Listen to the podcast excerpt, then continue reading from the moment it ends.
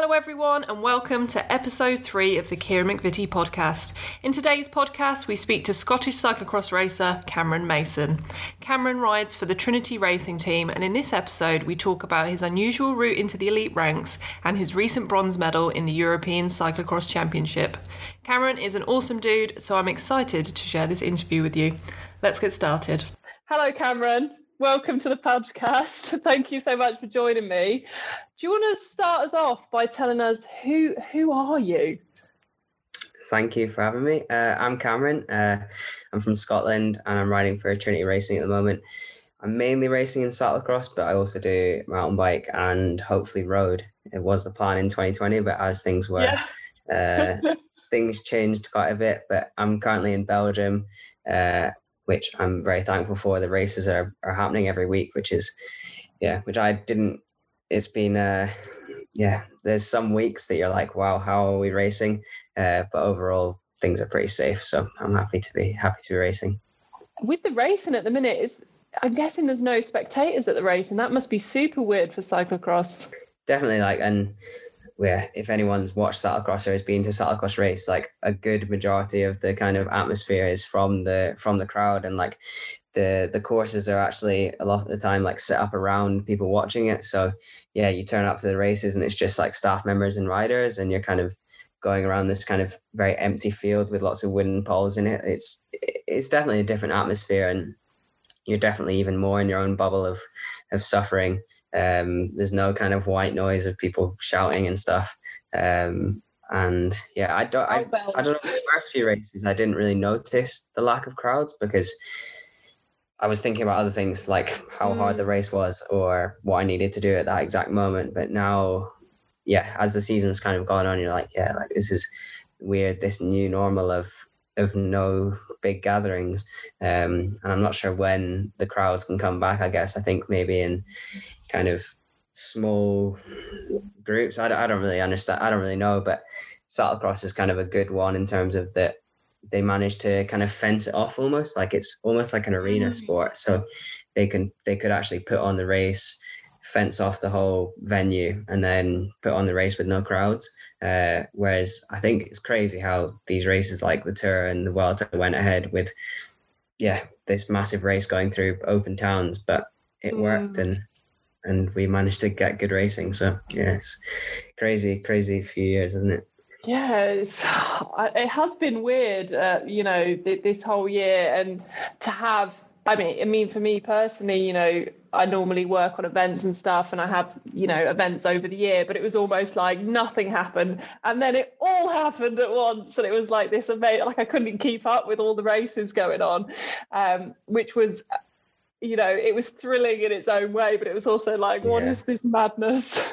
How did you get into racing? So I think it was my cousin who kind of, it came from his side. So he, he, their family are down in Reading and we went to see them uh, one kind of autumn, I think. And he was doing a cyclocross race.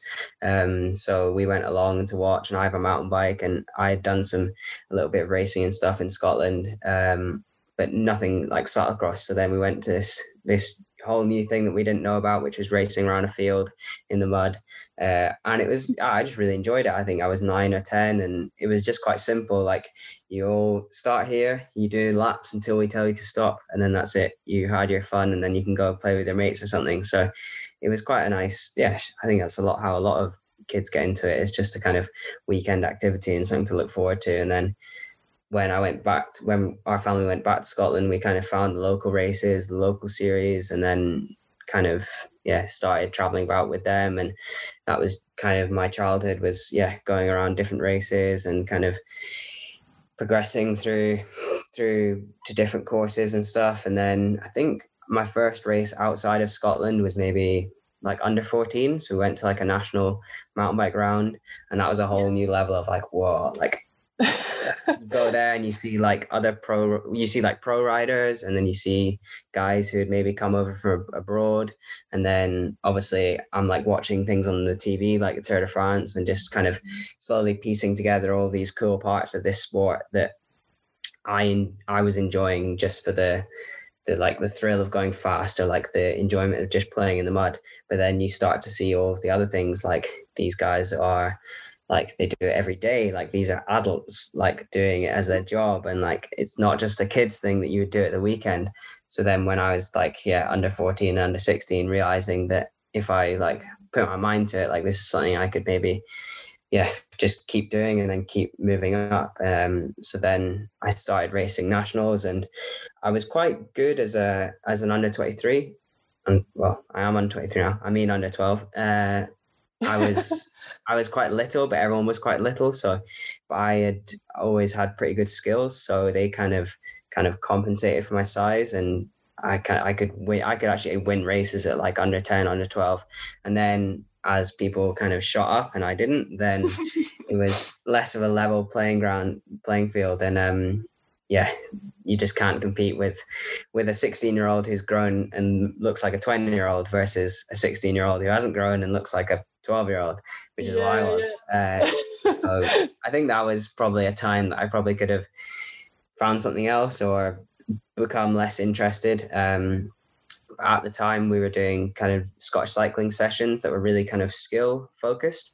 Um, so that was kind of a way for me to, I could still show off like what I was good at, and the, it wasn't results based and it wasn't performance based. It was just about development. And uh, it was a really good way of keeping me in cycling, because it gave me something to kind of look forward to every week, or to, yeah, I think if I was maybe more road orientated at that point in my like cycling career, it would have been a little bit harder, because you've got to have a certain level of strength to kind of enjoy the races, I think, at a certain level. Um, mm. Whereas I, in mountain biking and with with the certain coaches, I was able to kind of, um, yeah, get, get something a little bit different out of it, not just results and not just speed and power. And then, so yeah, as an under fourteen, under sixteen, there wasn't much happening. I was just kind of just going around to going to races and, and getting kind of kicked in by my mates who are a lot bigger. Um, but then as things level out more and yeah, you get stronger and you develop physically and all that, you things, yeah, level out. So towards junior, I was able to kind of catch back up to these people and then use the skills and all of these experiences that I've had to learn from not being so big to then. Mm. Yeah, do you think that helped you power. Then being in a place where you had to, you know, as an under fourteen, you had to kind of struggle a bit. You had to work harder than these people who are more naturally talented. Do you think, you know, what's, what's your opinion on, on that?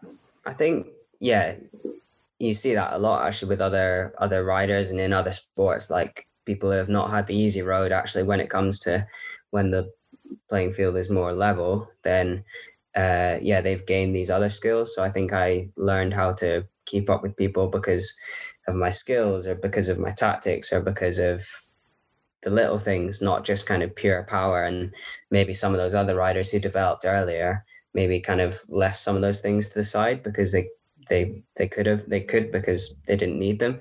Um so I think in the yeah overall I think it's really it has helped me, um because right now I'm one more of the kind of skilled riders, and I think those skills I learned them all when I was kind of yeah trying to compensate for not being very very strong on the bike.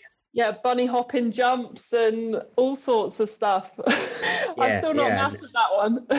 Yeah, and, and uh, all those little things, like, yeah, at the time you don't realise how useful they are, because for me it was always just kind of playing on the bike. It was always just, it felt fun to do. It felt good to go out with your mates and just build jumps and try and ride down drop-offs that you probably shouldn't be riding down. Like, that was all just really fun.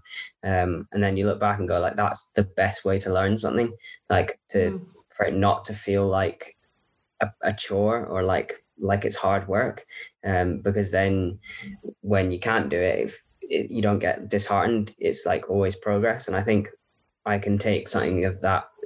You can anyone can kind of learn from that, and like trying to make learning fun or trying to make it like less of a chore, um, whether that's yeah finding a slightly different way to do it, like in bike related things, like yeah going out with friends is a really good way to learn because it's not as self-focused. You can kind of bounce off other people, and mm. your your failures become their kind of comedy, which if you can laugh about it, or like, versa, right? Yeah, just a bit more lighthearted, because like, especially when you're a bit older, it's easy to get kind of disheartened when you're learning new skills and stuff. And I find it every year when I'm kind of getting, trying to get my skills back up on the cyclocross bike. It's, yeah, it's, it's hard. Like you've got to, because skills can kind of, yeah, go away from you if you don't practice them all the time. Um, so I, yeah, always try and remember to take it back to basics and just ground up, slowly build up, and it'll come back quite quickly. But um, yeah, just trying to keep it, keep it fun and not get too disheartened about it. Oh, of course. It's very important to keep it fun. So when you were growing up, Did you did you cycle mainly like with your mates, or did you kind of get into it with your with your family?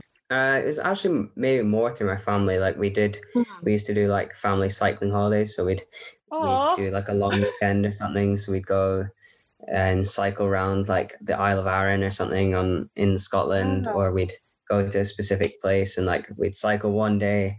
And I look back and it was probably only like thirty, forty miles in one day. Uh, but when you're twelve or thirteen, that is, that's a lot. So, um, yeah. And actually, I think a lot of those bike rides, yeah, I now realize how much I got out of them in terms of like the feeling of like going somewhere and like totally under your own power as well. Like point A to point B, stopping in a, in a bar or pub and like sleeping there, or like camping. And it's very, yeah, I don't know. It's, it's quite empowering, isn't it? When you're, when you're only like twelve, thirteen and you're trying to, you're opening up your world, but it's literally just your legs, or, yeah. or with my dad's hand on it, on my back as he pushes me up hills. Cause I used to be yeah, an absolute, yeah. I, I was not a hard kid. I was, for a long time, I would definitely be whinging for the, uh, for the push on the climbs, um, oh my because my dad was a lot stronger. But yeah, no, me, my uh, my dad, my mum, and my brother would um, would go on, on cycling holidays, and yeah, I think yeah, in the summer we'd do loads of them, and uh, you'd, we'd kind of yeah, broaden our little bubble of of places that we've ridden our bikes. Um, so yeah, that was that was really good fun. And that must have been pretty cool, you know, being twelve and going to school and being like, I rode thirty miles, and people that, just can't that, even yeah. fathom it, can they? That was the majority of my childhood, was like yeah, yeah. and because I was super proud of it. Or like you do a race weekend down in the borders and or something, and uh, and then you can tell your friends about it, because it's actually a really cool sport. And or you go to Glen Tress and you hit a massive drop off, and you're not you don't have, even though I'm not very old, we didn't have uh, like mobile phones to like show our mates in primary school, so you yeah. just tell them how massive the drop was, and you say it was twice the size of me, uh which is mega bragging rights. Like it was it was yeah, this yeah. big. um yeah. So yeah, that, that yeah I think uh because not many people at my school rode bikes. Um there were a few people kind of in the area through the bike club, but actually at my school it was kind of just me, my brother, and then a few other people. Um so that I think that was quite, yeah, it didn't, it didn't really put me off. If anything, it was like, this is my thing. It's like my, my thing to be proud of, and I can boast about it when I want to boast about it. Like, um, it wasn't like the normal thing, which I mm-hmm. kind of got something out of, because, um, yeah, I could kind of go my own path, and, and the, some parts of it people wouldn't understand, but I was all right because I, I enjoyed it for, for my own reasons. So what, what was your bike club you mentioned that you first rode for? West Lothian Clarion was our my first bike club, just a Go Ride club. It was always like an adult club. And then when I was like eleven or twelve, my dad actually helped start the um, the youth club. And yeah, it was oh, just Saturday mornings. Uh, I think it was like nine, ten a.m. And I think we started with like ten, fifteen people and like a couple of coaches doing like flat skills at the leisure, at the like at the Ledger Center on, on the grass. Um, and yeah, like picking up bottles from little boxes and then putting them on the other ones, and, and doing little, I can't remember if we were doing cyclocross skills at that point, or if it was just kind of general. Gotta love Go Ride. Gotta love Go Ride. It's yeah, I think so. Like, yeah, I think it was just general Go Ride skills. Um, yeah. And then as we got more coaches and as we got more people from the area, we had like mountain bike sessions and then road sessions and cyclocross sessions. And and at one point, probably when I was yeah, like an under twelve, we were doing um, week on, week off at different venues. So we'd have like a, a, a crit week. So we'd go to the, the car park and do a full few hours of crit training. And then we'd have cyclocross training week. And then we'd have a mountain bike training week. Where I live, there's like quite a big, yeah, like there's lots of different woods for different things. So there's like the Ledger Center, and then there's car parks, and then there's there's mountain bike places. So yeah, that was, I, I would, it was a really important thing that the, the club were pushing, was pushing us to ride lots of different bikes if we had them. And yeah. the club also had bikes to loan out. So I rode a club bike, uh, a cyclocross bike all the way through until under fourteen. So they had a, a massive kind of fleet of Isla bikes that they'd got donated. Oh, wow, so awesome. That was, yeah, it was really cool. And so they would get given to, to riders who were racing or riders who were kind of coming up. And yeah, that was, that was really important. Wow. Yeah, no, it sounds like an absolutely amazing club. Is it still going strong now? Yeah, I think they've, I mean, I think they managed to do quite a bit in the summer, even though COVID, but just within the region, obviously.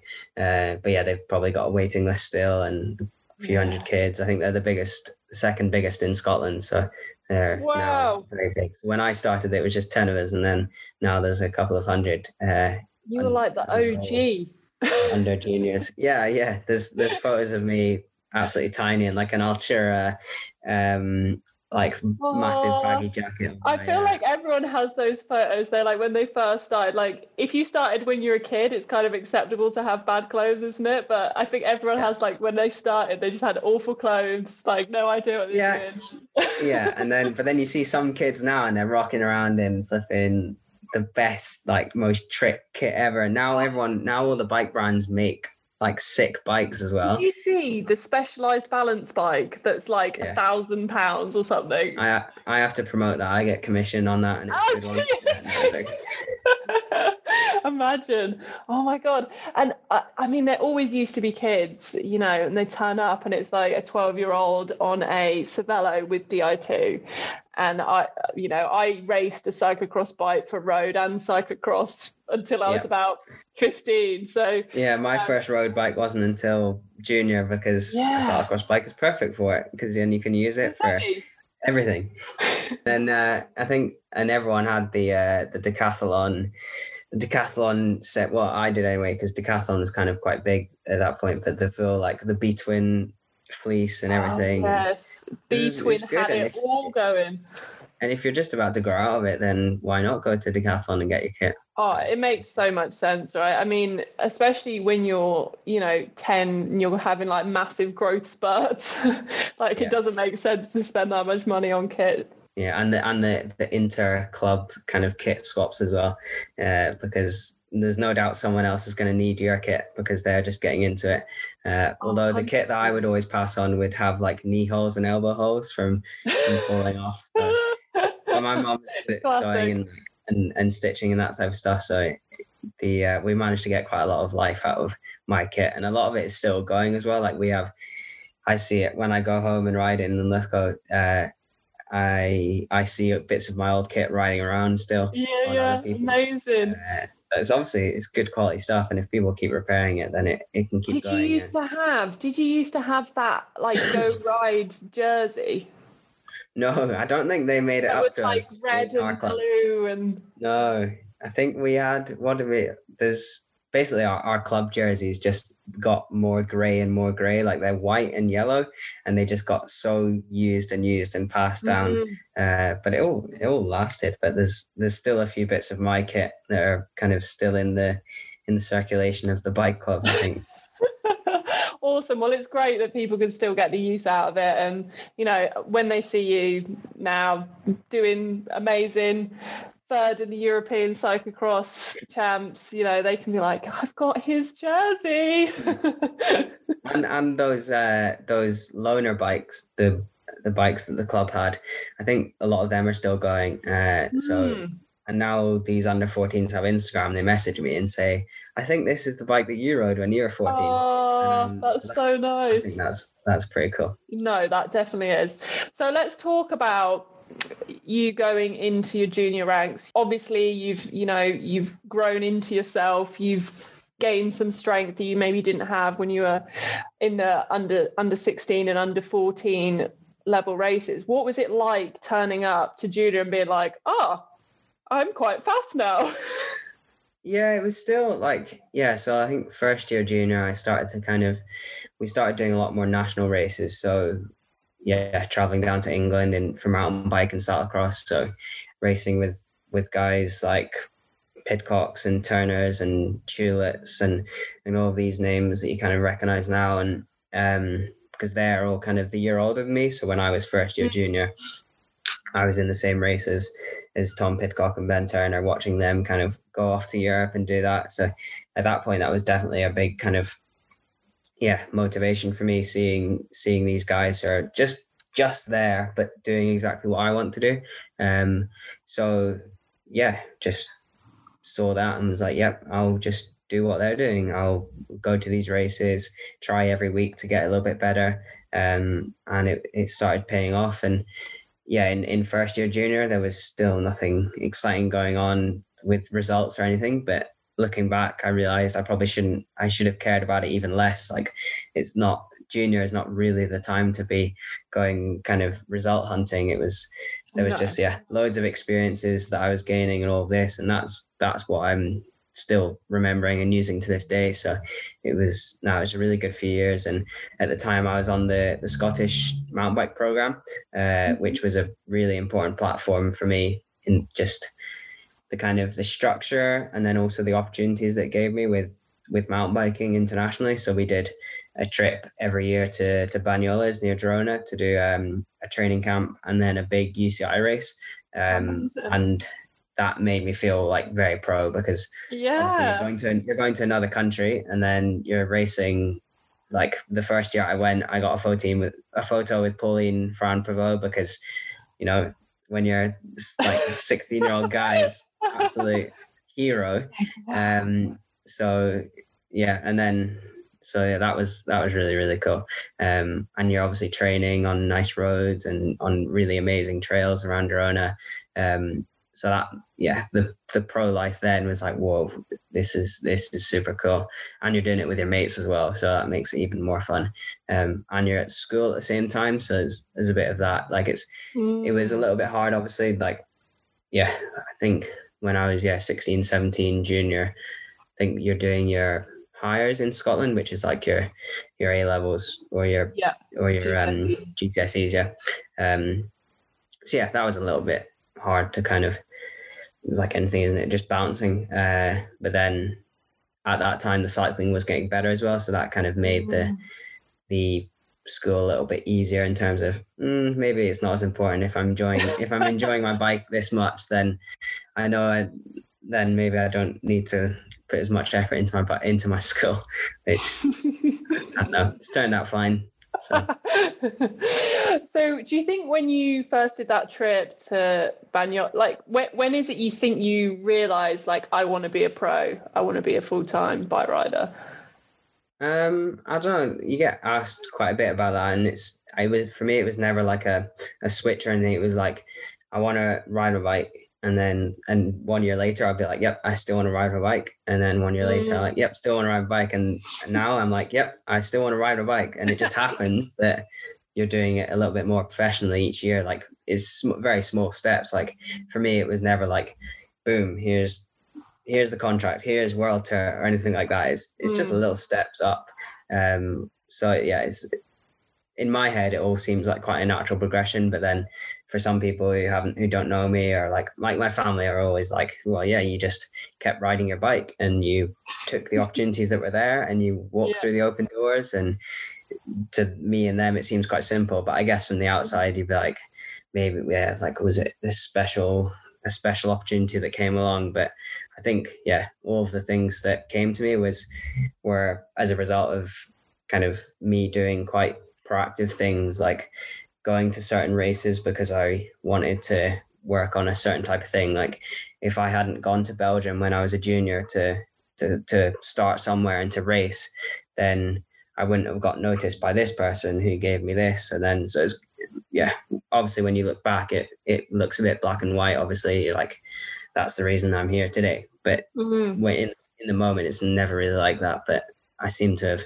kind of done the right steps to kind of get to a certain level in, in one way, but there's loads of different ways. As other people have shown, like you can, like someone like Evie Richards, who's come really from mountain biking and really only been mountain biking, and then has also done cyclocross, and then there's obviously road riders who've who've changed about. Like there's there's loads of different ways, which is a good thing. And I think the way that I've gone about it is a bit more different, like not really being connected to to British cycling as much, um, mm. because when you're like a junior, for a lot of riders, it's like like talent team, or like it's all about the program um, mm. or Olympics, and that can be quite. That system's quite cutthroat as well. So if that's all you were ever thinking about, I think that uh, if if things don't work out, then, yeah, you don't want to get kind of, yeah, cut down early. Whereas I think the way I went about it was a, equally as hard in his own his own ways, but just was important to show that the, there's other ways to kind of, yeah, be a full-time bike rider or to, or to race internationally and do these things. So I hope hopefully that's kind of helped other people realize that, yeah, there's there's more than one way to to be a bike rider. Oh yeah, definitely. I think there's so much pressure on a lot of riders when they are fifteen, sixteen, seventeen, eighteen. Like you say, you're doing your G C S Es or you're doing your A-levels. But if yeah. you're someone who's like, you have an opportunity to be an elite rider, or you you show the potential to, there's there's a lot of pressure, because it's like, you got to do your schoolwork, but also we want you to win all these things. It's just, yeah, someone's always got to... People are, in, are always going to be invested in you as well. Yeah, it's just that balance of doing things for yourself and then also planning ahead. And I think I never really overthought it that much, which was probably a good thing. Like I just did what I did in the moment, and then didn't really, tried not to regret what I was doing, and just, yeah, did what I had to do. So I did school to the best of my ability, and then set myself up to a level that if things didn't go right in cycling, then there were other opportunities. Um, but then just as things happened, the the doors kind of opened in cycling, and then I could kind of scoot off in that in that direction. So off I go. Um, yeah, see you guys. As as kind of friends were going off to uni and stuff, it was kind of a natural progression for me to go and do my thing, um, mm. and kind of move on to my next next bit of life. Awesome. What's your experience with Scottish cycling? Because I know you said you were involved with them when you were when you were a junior. How does the Scottish cycling system work? Yeah, so Scottish cycling are just kind of like a regional body, really. But the difference is they obviously they're a, like a Commonwealth country, so that's quite mm. a bit of their funding is is Commonwealth medals and games. So, um, and then they get direct funding from from British Cycling as well. Uh, so it's it's for me, I, I owe a lot to them in terms of uh, like the specifics of different parts of my development and stuff. Um, and yeah, they just yeah they they look after Scottish cyclists basically, and and they've got quite a good understanding of like the different disciplines as well. And I think we've got great facilities in terms of like we've got track facilities, road facilities, and then we have a big group of mountain bikers just because. In Scotland, there's lots you of have mountain mountains biking. There, yeah. Yeah, so just generally, like there are quite a few mountain bikers coming through programs, so that is like seen as quite a priority, and and along with that Commonwealth Games thing, it means that riders get sent there. So like Isla Short uh, at the last Games and Grant Ferguson, and at the moment there's there's quite a few mountain bikers and stuff. So that's yeah something that Scotch cycling definitely definitely value. It's definitely interesting because a lot of the people I know kind of came up either through that kind of talent team, O D P, mm. um, kind of British cycling, Olympic pathway, or they, you know, started later, they did the Dave Rayner Fund, or they tried mm. to do it themselves.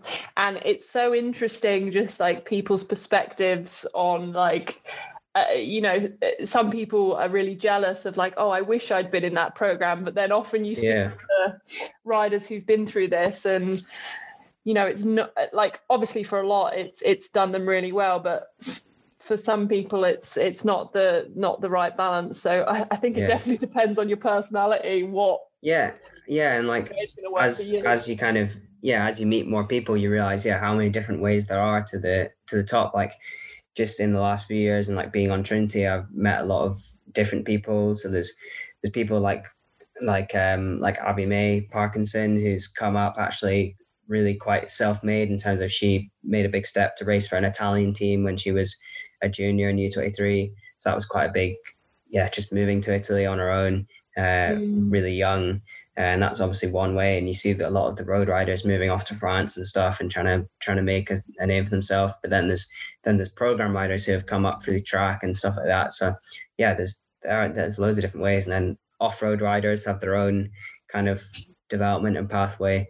Um, and everyone kind of comes together with those loads of different skills, like life skills and different different race results. And then they all get kind of chucked on in one team and then kind of made to Everyone's get along. Everyone's equal on that start line though, right? Yeah. Oh, yeah, exactly, yeah. It's the leveler of cycling is you have to get to the finish line first, yeah. Yeah. So let's talk a bit about your your riding with with Trinity. So mm-hmm. you you did the you won the Junior National Cyclocross Series in the twenty seventeen twenty eighteen season, is that right?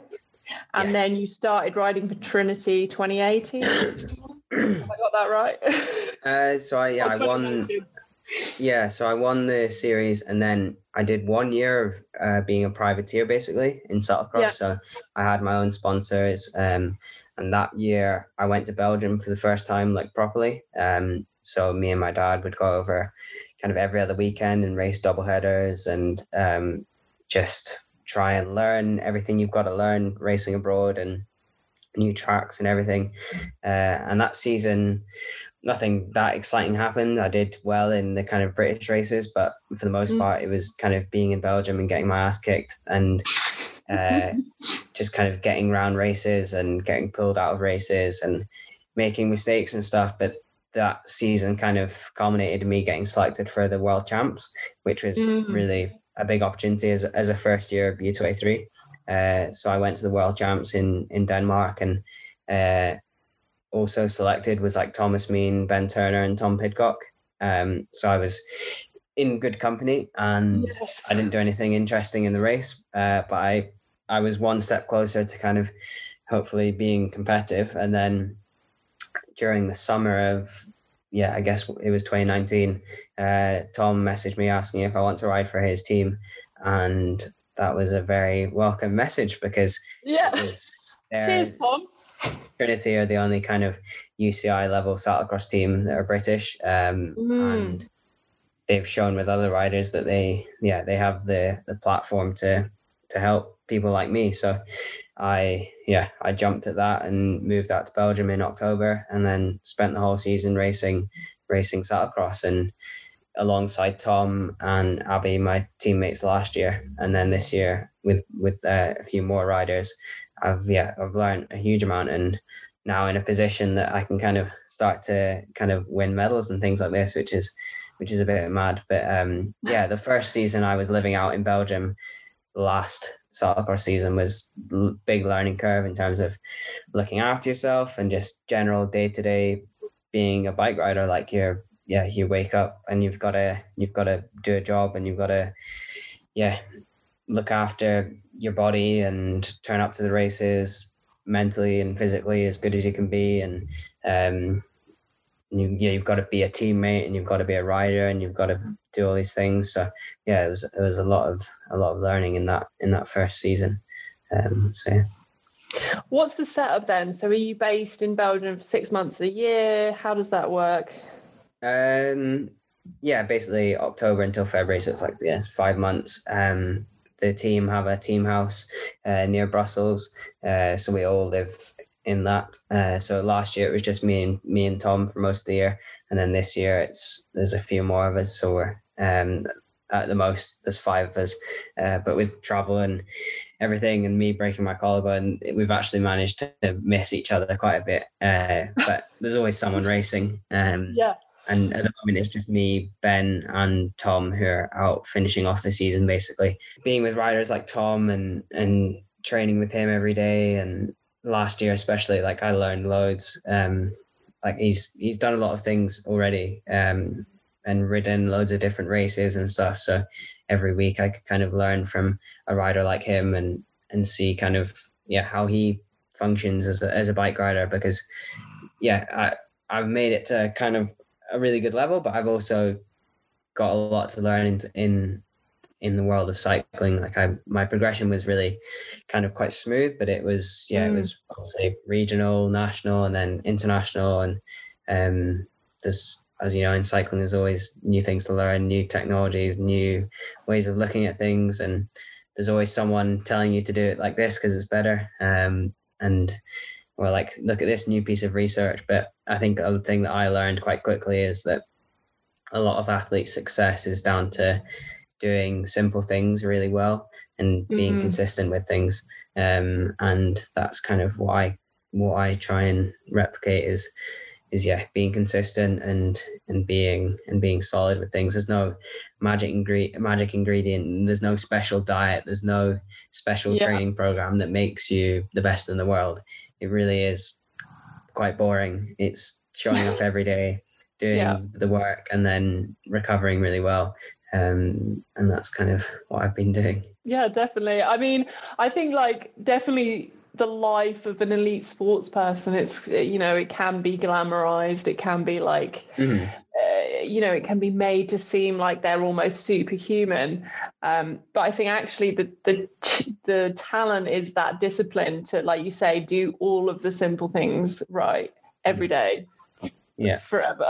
Like for a really and, long and time. Like, and finding like definitely a thing that I learned in twenty twenty was like, it made me realize what I really, where the enjoyment really came from, from riding my bike, because there was a really big period from, so I I raced like at the end of the cyclocross season in February, and then I didn't race again until August, um, which is the longest time I've never raced. And I realized what I needed to keep riding my bike every day. And that was basically just the kind of adventure-y, more exploration, like riding new trails every day and that type of stuff. That's what actually got me out the door every day. And and that's something that I will now remember, is that if I'm ever stuck for motivation or ever in a bit of a rut, trying to, yeah, tap into that a little bit more. Um, because, yeah, I rode more new roads and new trails back in my home in Linlithgow in Scotland than I've ever done before, because I had, like everyone, had loads of time and lots of training to do. So I kind of set about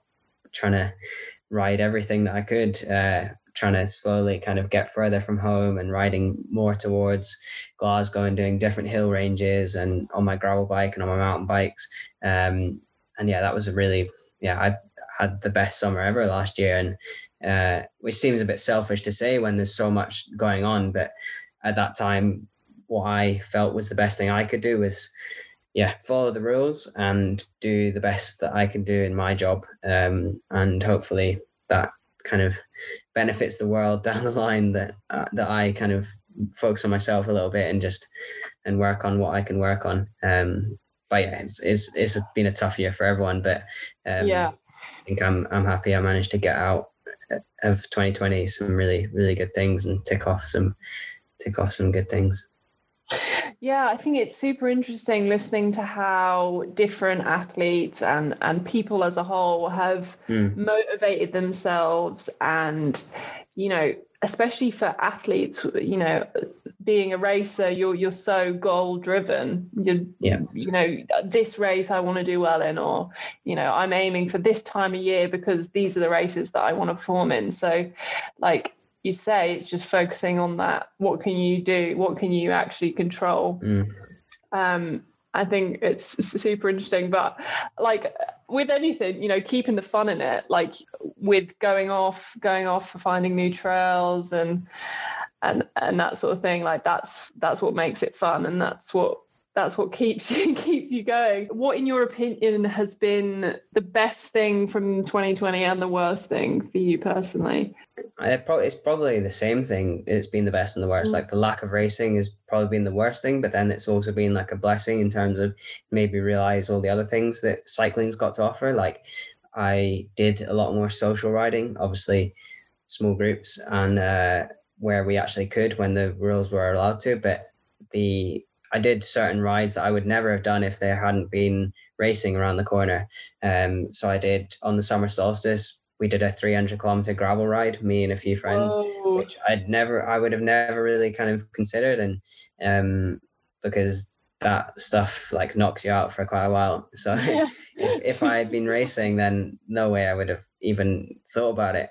Um, and then, yeah, the, the bad thing is obviously not having the racing, and because, yeah, I'm competitive, and that week on week goal is, is what, is what kind of drives me and gets me up every day and, and keeps me moving forward. But yeah, as I said, like I was trying to find like different things to do that day in, day out. Um, and yeah, I, yeah, I just kind of, yeah, I really enjoyed it. And I wouldn't, I wouldn't, I, I made me kind of think, if racing doesn't happen for whatever reason, whether it's from my side, whether it's my body fails or doors close or something, it makes me a lot less scared for what's on the other side, because I realize as long as I get enjoyment out of riding a bike or out of doing anything, I'll probably be able to find some motivation in that.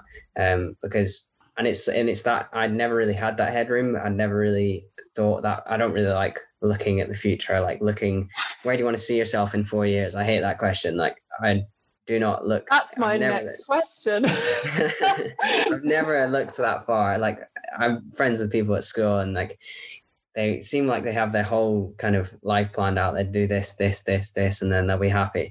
And that just doesn't, it never really goes across my head. I'm just kind of like, yes, this is fun now. And if it stops, it stops. And if it keeps going, then perfect. I'll keep enjoying it. Um, but I think last year definitely was like, yeah, learned a few more things about myself that will hopefully, yeah, help me as a person. Really interesting how you how you've gotten through this year, and you seem so so optimistic, which is honestly like so refreshing. Um, because you know, COVID comes up and everyone's like, oh my god, it's the worst yeah. thing ever. Um, but I mean, really I, you do enjoyed it so much. It's it's not all optimism in terms of like there's yeah there have been sometimes when you're like, you sit down and think about it, like, oh my goodness, my yeah. my career is like slipping away from me, like all these races that I'm missing, like I'm yeah. But then I take another step back and I'm like, actually, I'm riding my bike every day. I'm still getting stronger. I'm still getting fitter. All of this, like, yeah, I'm I'm in the right direction.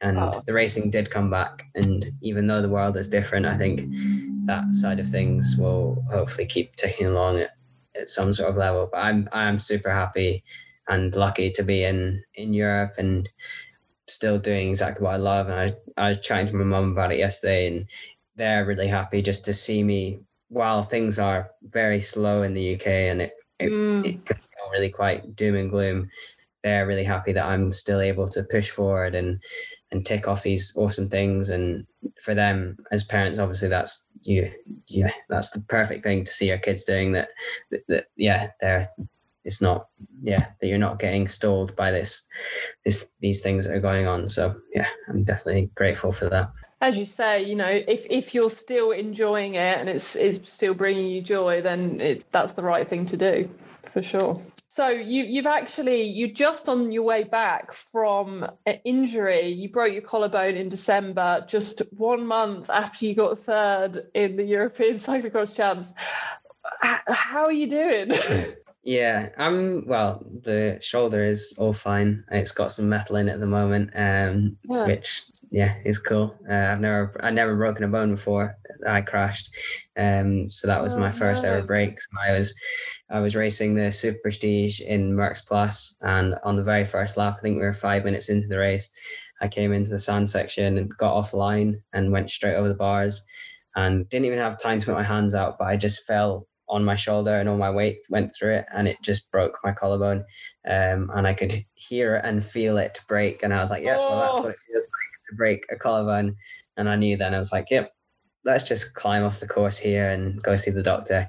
And uh, they took me off to hospital and did surgery the same day, which was great. And wow. it was Man, pretty quick, good. To be honest. Like uh, I had two weeks in a sling, and then um another month of no racing, and then then I did my first race at the weekend, and that's pretty much two months of recovery. So it's yeah if if How'd you get something on? Like that was going to happen, then it was it was twenty twenty was the year for it to happen. So that is another bucket list thing for twenty twenty, was break my collarbone.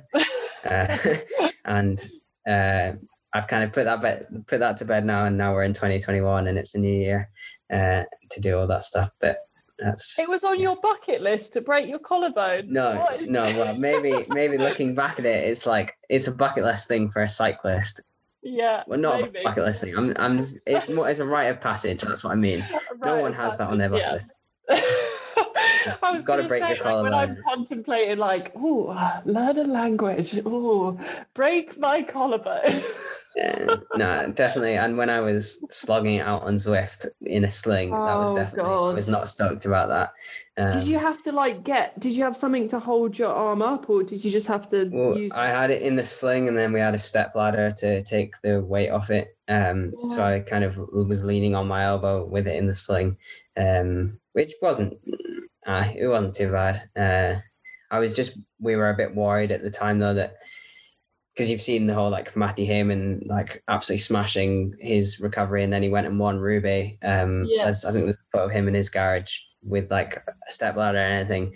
And I probably could have done that, like smashed out like three, four hour days on the turbo, but we didn't want to give myself another injury from being lopsided on the bike or, or like compensating. So we, yeah. we kept it quite easy, and my body was like very busy trying to recover from a surgery. So there was no, no crazy Zwift rides actually went down.